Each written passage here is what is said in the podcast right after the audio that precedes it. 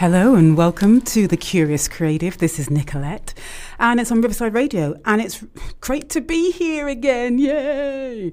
As you know, I'm Nicolette and this is the local radio show that supports the creative in learning who they are so that they can successfully do what they do. Is that you? This week, I'd like to talk about uncertainty. I'd like to talk about uncertainty and the anxiety and fear that often accompanies it. What makes you anxious? What makes you feel fearful. And sometimes we don't actually know that what we're feeling is fear because it manifests and shows its way itself in different ways. And if we don't identify it and deal with it, we have an extreme. And that extreme is worst case scenario, suicidal thoughts. And mega worst case scenario is taking action on it with a suicide attempt. Now, this week, I've come across uh, a few creatives who are dealing with a lot of fallout of their thoughts, which seem to be holding them really captive. They're anxious, they're scared, and they're overconsumed to the point of despair. And the biggest thing that's come out of what I've heard and seen this week is that they're so deep in their emotional mire that they feel like there's no hope, absolutely no hope. And something that I've realized on my own life journey is that we need hope to live. And it really breaks my heart to see another being in so much turmoil, not caused by circumstances out of their control, but caused because they actually feel helpless. They feel powerless to create change. There's an inability to successfully manage their emotions there. And there's also a fixed mindset, which just means that they don't see that there's any other way. And it allows no room for change when you have that. They're blind to another way of thinking and another way of being. Thing is, you don't know what you don't know. You don't know what you don't know. But knowing could save your life. So, in today's show, I'd like to address the fact that some of us are driven to suicidal thoughts due to anxiety, due to fear, due to depression. It's a delicate subject, I know, but that doesn't scare me. Some of us may attempt suicide as a cry for help, or perhaps it's a way out. And there are a multitude of other reasons, of course. In 2017, the Samaritans actually had stats printed which stated that there were over 6,000 suicides in that year, with men three times as likely as women. And I think the more we talk about this, the more we expose this. There are some wonderful people out there already doing this, and I want to be part of that great group who believe that there can be change. The more we talk about it, the more we expose it, the more we ask questions about it, the more solutions we can create, and we can do that together. So, in the time we've got together on this show today, I'd like to offer you a new perspective, a different perspective on the way you're presently thinking, if it's creating emotional turmoil for you, that way that you're presently thinking. And to assist you, if that's where you presently are, or maybe as a preventative measure for future unpleasant thoughts and feelings. So, if that's where you're at today, or if you know someone who is in that situation where they cannot see the wood for the trees and they honestly believe that their present situation is the only situation, I really implore to you that you let them know about this show. This will be a podcast, and you invite them to listen to it at a later date if they're not already listening to it now. So, to begin, I'd like to share a couple of stories with you. And these are some stories that I came across this week that totally inspired me. And I thought that they I, I hope they inspire you too.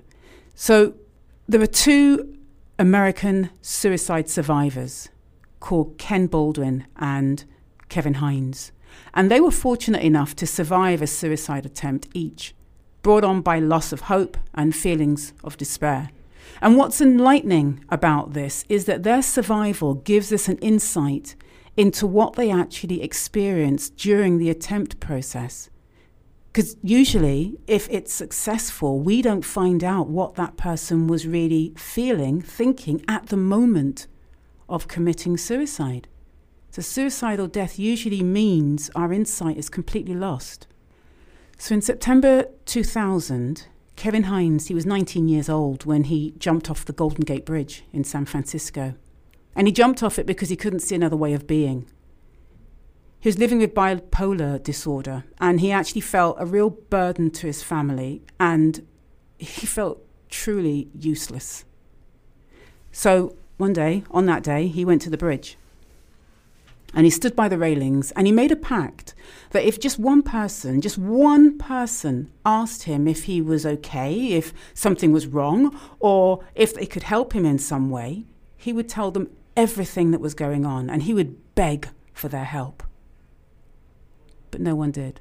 No one stopped and no one asked him. And people walked on by until a tourist approached him and gave him some hope. And when she spoke, she asked him if he could take a picture of her. And he was absolutely crushed. He took a picture of her and he ran at the railings and he jumped.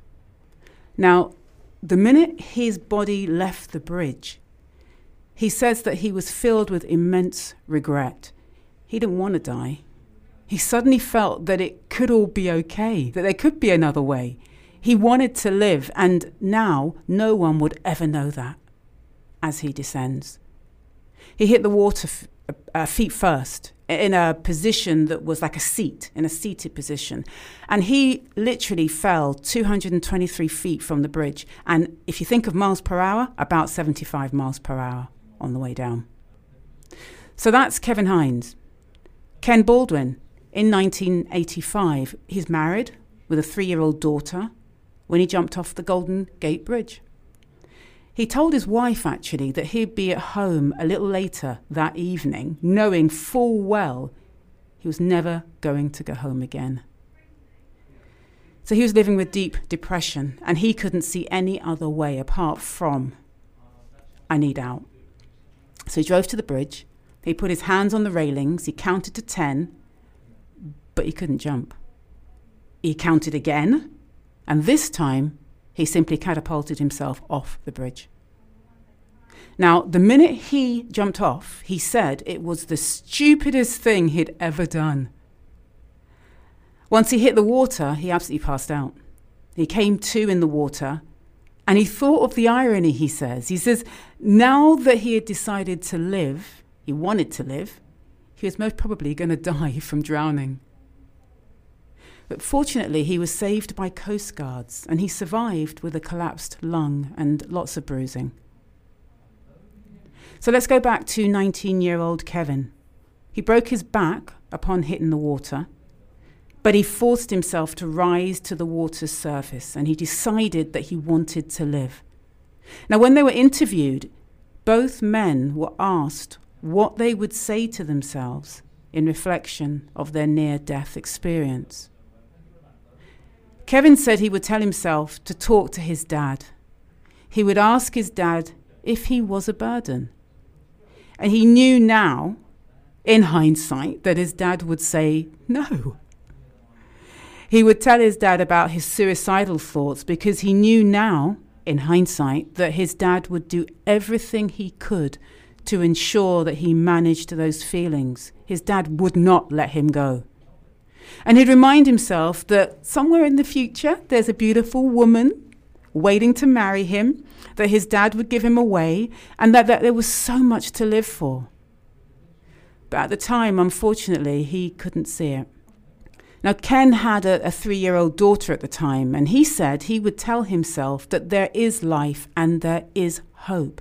He'd remind himself that he wouldn't get to see his daughter get married. He wouldn't get to give her away. He wouldn't meet his grandchild. All of these things happened. And these are true stories. They're based on real life experiences. You can go to, the, uh, to, to YouTube, you can see them being interviewed. They really happened. But they're here to be able to share with us that suicide actually isn't the answer, that there is another way. Both of these men at the time couldn't see another way to live because of the stories they were telling themselves at the time and the meaning that they attached to their experiences. And it, it sounds like many of those stories were not even true based on what they have reflected back to us. You know, their mind was literally, if you don't have an answer, your mind will create an answer. There's a part in the midbrain that will do that. So they had created these stories because they didn't actually know what the answers are because Kevin hadn't asked his his dad, you know, am I a burden? So he made up an answer. And poor Ken, you know, he didn't know how he was going to get out of his depression. So I'm sure he asked himself a question, and the answer was go to the bridge and jump off. But it's not true. The Nepalese teacher, Yongey Mingyur Rinpoche, who follows the Tibetan Buddhist tradition, he talks about three categories of relationships that we can have with our experiences because they had an untrue relationship with their experience. And when we come back, I'm going to share those with you. Welcome back, and you're listening to Nicolette, the Curious Creative on Riverside Radio. Now, the Nepalese teacher Yongey Mingyur Rinpoche, who follows the Tibetan Buddhist tradition, talks about three categories of relationships that we have with our experiences. Number one is when we allow our experience to dictate what we feel, what we think, and what we do, that relationship is about it being our boss. Number two, when we fight against our experiences by blocking them out and distancing from them, we actually make them our enemy. And that can be anything like taking drugs, taking alcohol, etc., and just finding a way to ensure you don't connect with them. And when we meet our experiences with a sense of curiosity, a sense of allowance, a sense of kindness, we create a friend with our emotions and our experiences, and they become our friend and our ally. So the first one is about the relationship that we have with our experiences, where we allow it to be our boss, when we let it dictate what we think, feel, or do. The second one is when we actually just block them out and say, I don't want a part of it. I don't want to know about you. What can I do, take, be, to make sure that I don't recognize you and experience you? And then they're your enemy. So you're constantly fighting against them. That's a lot of energy. And then the last one is where we meet our experiences with a sense of curiosity, a sense of allowance, so just letting it be, and a sense of absolute kindness we can make them our friends. And when we make somebody our friends, what's it like when you've got a friend? You kind of work together, don't you? You always want to have some kind of a resolution where you're both happy, where things work.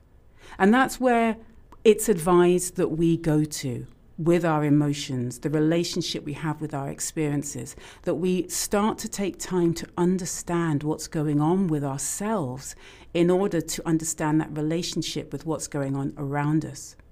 And the point that Yongey Mingyur is saying here is that we have a say about the quality of our experiences.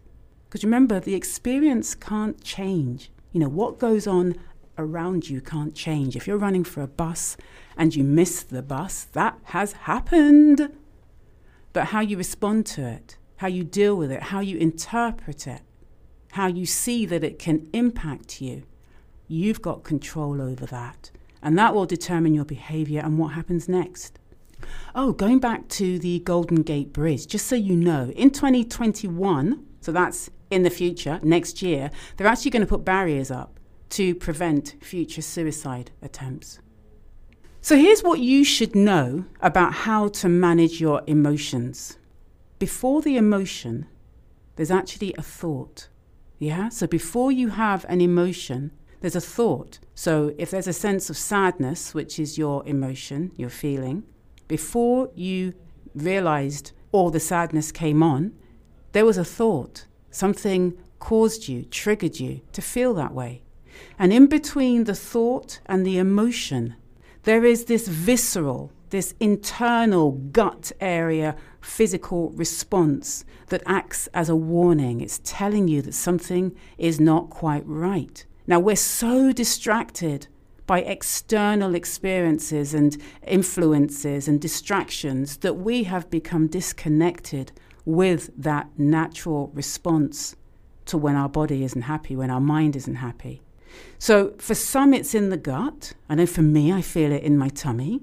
For others, it's in the throat. They get a bit tight there, or they get dry, or they find they can't express themselves. Or for others, it's in the heart space. It feels tight and held and numb. Or maybe it's somewhere else for you. Where do you start to feel your warning sign that maybe you're not even aware of it? And now you think of it, you're like, oh, my hands get bit clammy when X, Y, and Z happens. You know, where do you feel it?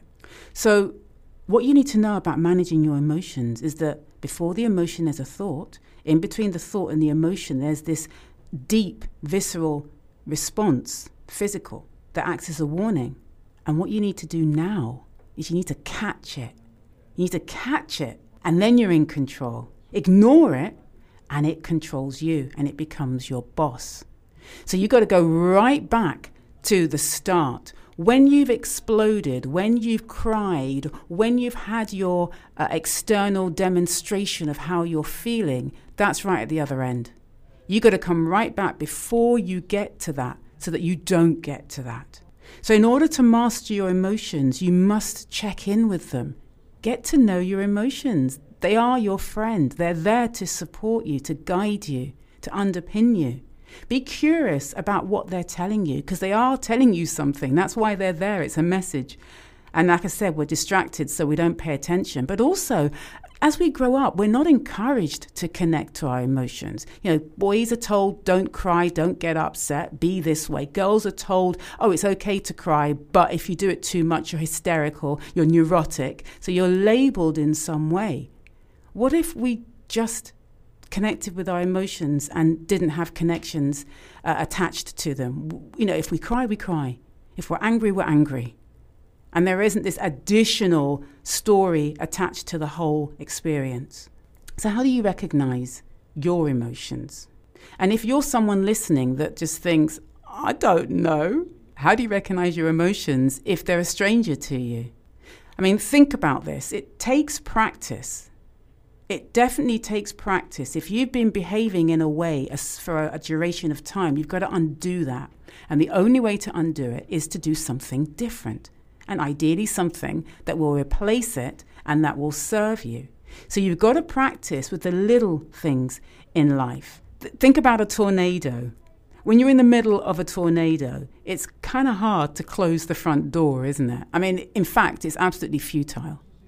So you need to practice with those little things in life for when the big things happen. You don't want to wait until you're in the mire of stuff because you're not going to be able to see anything because all you see is your approach to what's going on. It's like taking time to check in emotionally with yourself at different times. So when you wake up, or when you're sitting on the tube, the underground, or when you're driving at the lights or at the zebra crossing, letting someone pass, uh, having a coffee, or just simply being still, which I don't think we do enough of, by the way. So here's a simple way that you can do this because the question is how do I do that? How, if I don't know my emotions, if I'm disconnected to them, with them. How the hell can I recognize them? It's like walking along the street and someone walking past. If you don't know or recognize or even connect with that person previously, how are you going to know when they walk past you? You're not going to recognize them, are you? And it's the same with our emotions. So practice. So, how are you going to practice? A simple way to do this is to, uh, if you go online and you tap into your favorite search engine and you tap in emotions list, you will see several either images or uh, PDFs or ways that you can download uh, an emotions list. And you want to do that, print it, and carry it around with you. Yes, carry it around with you. I did say that. You could also take a picture of it for your phone if you don't want the tangible piece of paper. And you can just open it up during those check in times. When you do that, when remember you're doing this not when you are in the midst of whatever it is you're experiencing. You're doing this before practicing so that when that time comes, you can recognize before you get to that midst of emotion. And you can just pull out or open up your emotions list. And when you do that, what are you going to do next then?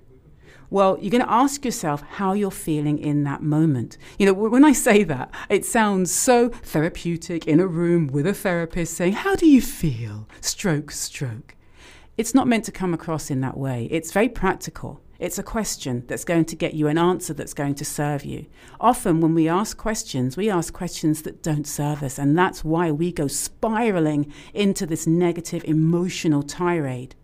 Your questions need to be powerful. They need to take you to the next step of where you want to be going, not allow you to feel worse than you presently do. So be careful of the questions that you ask, okay? And this is one question that will support you. Ask yourself how you're feeling in that moment. How do I feel? You know, what's really going on? And then be curious about what you find. So the curiosity is going to allow you to ask more questions. I feel a bit upset. What do I feel upset about? I feel upset that he didn't accept my invitation, but why does that bother me? So really dig deep into what is going on with you and ask yourself questions that will create some clarity. Ask yourself questions that will allow you to see the truth and stay clear of judgment. Okay? We are our biggest judge. Would you put judgment, hear this, would you put judgment and shame on a log fire for being hot? It's just doing what it does, isn't it?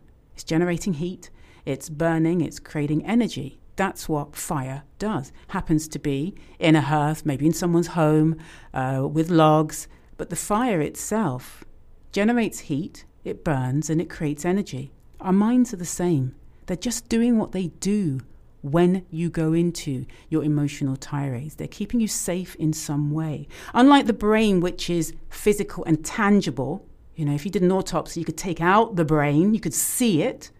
The mind is invisible and it's filled with thoughts and judgments and feelings and attitudes and beliefs. This is what it does. This is what the mind does. It wants to judge, it wants to make decisions, it wants to feel, it wants to have a belief on something. Just like snow is cold and water is wet, are you going to judge it for doing what it does?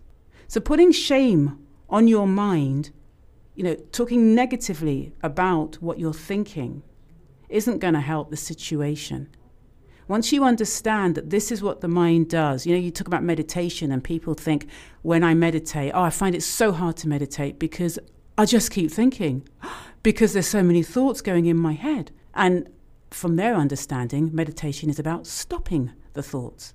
No thinking at all, empty head, empty mind. Well, I've got news for you. that actually is not what it's about. Yeah, when we meditate, it's about reconnecting with our emotions and thoughts. It's about hearing what's going on in the background. You're like a computer. In the background, you've got all these different things in the background supporting what you see on the actual screen. You don't know they're there until they ask you to update or to do something else. But they're there. And this is what the mind does its function is to think. Its function is to create solutions. Its function is to allow you to be who you are, but you don't have to listen to everything it comes up with. You have the ability to choose. So putting shame on it for being itself is absolutely pointless because it won't ever stop doing what it does for as long as you can breathe. You can't see or touch it, but you can experience it. And that is what you can control your experience of the mind. Your control of the ability to choose. Not by hating the mind for what it is, but by loving it for what it does. It keeps you safe. That's its ultimate. You know, from way back historically, when we needed to survive, when we needed to eat, when we need to run away from danger, that's what that back part of our brain will do to keep us safe. And anytime we do something new, get a new job or apply for a new job, never mind get the new job, or you know, try something different. Oh my gosh, oh I gotta keep her safe. Oh my gosh, she couldn't go there. And it will do everything and make you feel like you cannot do it, that your self worth is not big enough, and that you don't have the ability or capability to move forwards. And some people listen to it and they stay small and they stay mediocre. Others understand that this is what the brain does and they tap into the more evolved part of the brain, the front part of the brain. And that part of the brain loves to plan, loves to schedule, loves to organize. And that will allow you, when you tap into that and override that default of survival of the back brain, that front part of the brain will allow you to move forwards because you're in control now. But you don't deny what's going on in the background. You don't try and push it away. You just talk to it nicely. You just, I, I get it, I get it. You're scared for me. It's okay. I've got this. Let me take control of this. You don't need to take control. Thank you. All with love, just like a child when it keeps opening the gate that you've asked it to close. You don't shout at it and berate it and put the fear of whatever in it. You work with it for it to understand what's going on. So the brain keeps you safe, and your attitudes, beliefs, and experiential interpretations, they give you the choice because you don't have to listen to them. That's the choice. You can choose to act on them, you can choose not to. coming up with an alternative that is more serving.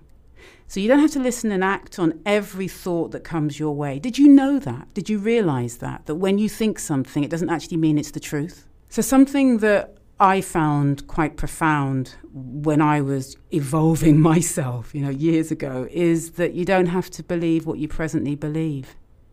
You know, we go through life thinking that who we are now and what we are now is it. We, we don't think of the mind and its plasticity of constantly changing, the brain constantly changing every single day, and the ability to be different tomorrow than you are today. And so I really want to reinforce, if you come away with anything today, for you to realize that whatever turmoil emotionally you might be going through right now, there is a, a phrase, a saying that says, and this too shall pass. Nothing lasts forever. Okay? Everything comes to an end, whether it's cyclical or just finished. So it will pass, and you don't have to believe what you presently believe you can find a different way. And that's what I aim to be doing with this show is offering you different ways of being, of living, of thinking. Now, one way is um, what Carol Dweck talks about. She's a psychologist, and she co- talks about the growth mindset. The belief that your life experiences, especially the traumatic ones, are an opportunity for learning and for insight. That your life situations have one of two outcomes. Number one, confusion and misery. That's an option that you can take. And number two, clarity and satisfaction. That's a second option, a second choice. Now, with a growth mindset, you can decide because it's about the attitude you choose to take. You can decide whether or not I want to stay in confusion and misery. And sometimes, believe it or not, Confusion and misery can make us feel safe and can make us feel okay, and we stay in it for those reasons, even though it's not serving us, until we become aware of that. Or you can go for clarity and satisfaction, which then propels us into action and creating the change that we want. Now, the reason that the above exercise that I've given you, the uh, connecting with your emotions exercise with your piece of paper or your upload on your phone or uh, technological device, uh, is so powerful, is because when you attach your negative emotions to your experiences without any awareness that you're doing it, it's like, you know, when you're driving and you go on automatic pilot and you suddenly realize that you're at the supermarket because you normally go to the supermarket every evening after work. And actually, tonight you didn't want to. You wanted to go straight home. Yeah. So when you are doing stuff without any kind of awareness, you're unconsciously setting yourself up for something that is not very good because you don't see anything coming. And once you're at the end of that lack of awareness, you're already in it. So now you've got to dig yourself out. So it's like having a remote control with as many of those emotions which are not serving you as buttons. So the buttons are those emotions.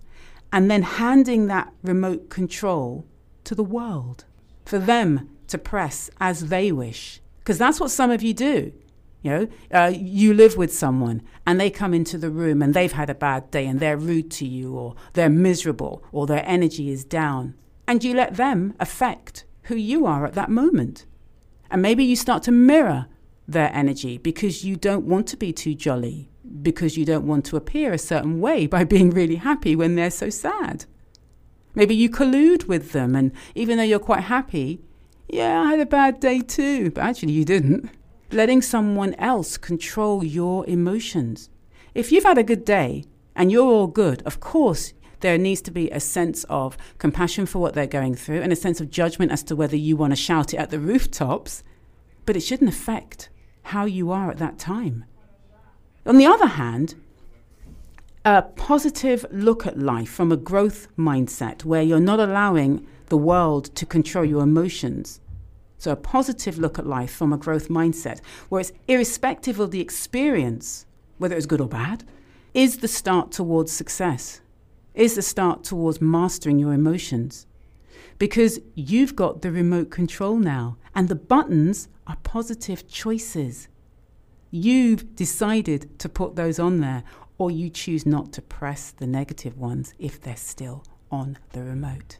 So, a really extreme example of this is Tyler Curry's attitude towards his contracting HIV. And I'm going to tell you all about that right after this. Welcome back. You're listening to Nicolette on The Curious Creative, and I really hope that the, today's show is in some way serving you. Now, an extreme example of a growth mindset. Carol Dweck, psychologist, she's talking about really having a mindset that allows you to believe that everything is possible and that where you are doesn't have to be what it is right now. So, an extreme example of that is Tyler Curry. He is a columnist and an LGBT activist whose attitude to his experience of contracting HIV is actually quite outstanding and an inspiration to many of us. It's the best thing that happened to him because for him, he has decided and created an attitude that it makes him value life, that it assists him to remember each moment and to take time to enjoy his journey. That's a story that he's decided to write for something that for someone else could actually feel quite tragic. And he refers to it as the catalyst that pushes him from safe to the incredible. Now, what Tyler has done is he has replaced all of his remote control buttons, remember that analogy, with the word learning. Yeah, so our experiences are about learning. And his approach is that everything he experiences in life is learning and that life is his teacher. Now, that's an attitude and a belief and it could be a completely different belief, which would give him a different approach to life. So, what does all that I've shared today in our show have in common? Well, it's the uncertainty that accompanies certainty. Because life works in oppositions, doesn't it? We've got day and night, we've got what you might identify as good or bad, black and white, love and hate, certainty and uncertainty. And we established last week that certainty is our need for stability and safety and security. And for some of us, it's comfort, order, predictability, control, consistency. Well, uncertainty is the opposite. And most of us don't like it. We don't like it. It's the unplanned events in life that, unless we realize they're happening, and unless we realize that they're always possible in every darn situation, we'll keep getting thrown off. In fact, the power within uncertainty, I think, is the attitude you have towards adapting. If you think that when you're planning something that you could consider planning for the uncertain times too, you could be ready for just about everything, even though you don't know what everything is. To me, how exciting! That's like, whoa, I'm ready. Are you? And so we come full circle. So I started today's show introducing the idea of uncertainty, showing how our experiences are determined by our attitude to the situation and the choices we make. I gave examples of real people, real life people, who have risen above adversity and they've made decisions about how they want to live. The choice of living in confusion and misery or the choice of living in clarity and satisfaction. And unfortunately, that came at a, a moment in their life where they had already gone to the extreme. But thankfully, they're still here with us to share it. And it all comes down to how they adapted to uncertainty, the not knowing, the not knowing about tomorrow, because today I feel so bad. Now, uncertainty can also be explained as variety, depending on, hey, which side of the coin you are. So, variety. Who doesn't like a bit of variety, huh? Yeah. And that's uncertainty as well, because with each various thing, you don't know what it's going to be like. But what if you could interpret your world as actually not uncertain, but just various? It's all about how you wish to interpret it. It's about the stories that you're telling yourself. It's about the beliefs that you've grown up with that have been put around you, the, the, the, the, the clothing of beliefs that other people have put on you that you have the choice to, now that you're an adult, to say, actually, I don't want to wear that. I don't believe that being gay is wrong, for example, but people around me do. I don't believe that having a bulldog terrier means that it's going to protect me for the rest of my life and eat everybody else up when it comes into contact with it. But the people are around who have those dogs might have expressed that that's their belief, and that's maybe why you want one. But actually, I don't, I don't really believe that's why I want one because it looks good and I like it. You don't have to believe what you presently believe, it can change. So, an uncertain situation can be a problem. Oh, of course it can be, but isn't that down to how you want to resolve it? Or it can be a pleasant surprise. Sugar, didn't see that coming. Right, what do I do with that now? You decide irrespective of the experience. And remember, life has no meaning except the meaning you attach to it. Life has no meaning at all. Because if it did, if it had the same meaning, we would all be living the same type of life. But everybody interprets life differently and approaches it in different ways. And you have the choice to live a life that allows you to be as successful and positive and upwardly mobile as you wish to be. No one can ever take that away from you. And you think about Nelson Mandela incarcerated for all that amount of time. Yet when he came out, what did he want to do? He wanted to unite the people who had incarcerated him. That's a mentality, an approach, and an attitude that sees the bigger picture, that it doesn't have to be that way again. I can make change by uniting us. So that's the thing that I'm really encouraging you to, to, to, to consider today is that whatever emotional turmoil you're going through right now, you don't have to go through it tomorrow. You might need some help and you've got to reach out for it because some things you cannot do on your own. And because you're so much in it, that phrase, you can't see the wood for the trees, you just can't see what is available, what opportunities there are, what different ways of thinking. And maybe you need someone who can support that process. And that can be a coach, that can be a mentor, that can be uh, usually someone professional if you're at that very, very extreme end. Now, I'd love to know if today has been useful for you. And I, would love it if the only thing that you left today's show with was the new belief that you are in control of your emotions and that whatever you're experiencing right now, once you've identified the emotion, remember your emotions list, that's the tool you're coming away with today, you have the power to change it. You really do. I mean, the Buddha knew this over 2,500 years ago. He knew that nothing can hurt you more than an untrained mind and nothing can help you more than a well trained mind. If you think about the mind with a hundred thousand billion neurons firing at nearly 200 miles an hour in the brain, resulting in about 20% of our daily calorific burn, and the, the brain only weighs three pounds, which is less than 2% of the whole human body's weight. It's very light, but there's a lot going on in there. We have the most sophisticated machine known to humankind, mankind. It, it, it's amazing. And we're not even using 10% of it, I believe. So now add all of that that's going on in the mind to the way we get stuck in a thought loop, like a needle stuck on a scratch on a record. You know, at the beginning of the record, think about that. You put the needle down. Remember record players? You put the needle down, it starts, and then it just flips back again. It starts and then it just flips back again. It starts and it just flips back again. And it's unable to play the rest of the track. So, so many of you are actually denied the ability and the opportunity to explore who you are when you're in a state that is stuck, that is on a loop that takes you around and around so that you cannot get past the scratch. 70 to 90% of our thoughts are reoccurring thoughts. And when they're unpleasant, it's at the higher percentage end because the mind loves to focus on the negative to keep us safe. But this is what the mind does, as I've said earlier. And the sooner we realize this, the sooner it can become your friend. So here's your homework source your emotions list, beautiful creative. Print it Take a picture of it, put it on your phone, carry it with you wherever you go, and take the first step towards befriending your mind to create mental ease and emotional understanding. Get to know your emotions. If anything in this show has affected you, you can also reach out to me via direct message on social media at Embodied Entrepreneur.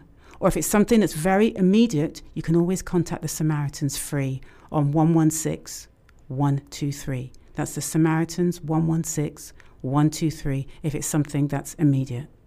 Now, I'd love to hear from you about how today has served you, how what you've listened to has served you. Please do reach out to me on Instagram, be my friend, and share your experience of the show. And even use your emotions list to determine your feelings about the show. Yay! Practice. Keep practicing and practice away from crisis so that when crisis happens, you are ready and good to go. And what do you want to hear on future shows? How can I serve you? How can I ensure that my army of experts who are out there, who I can get in here as guests on things to support what I'm saying, offering you solutions? What is it that they can talk about that's going to serve your everyday concerns as a creative? So, thank you so much for listening. Follow me on Instagram, Facebook, LinkedIn, and Twitter. Find me via my name, Nicolette Wilson Clark, or at Embodied Entrepreneur, Twitter at Embodied Entrepreneur. That's it. and then please do share today's show and keep sharing so that more creatives can benefit from understanding their own emotions so they can do what they do. And there'll be a podcast of this show a little bit later on in the next couple of weeks. So then that's how you can pass it on, okay? So thank you so much for listening today. It's always a pleasure to serve you. And until next week, keep creating.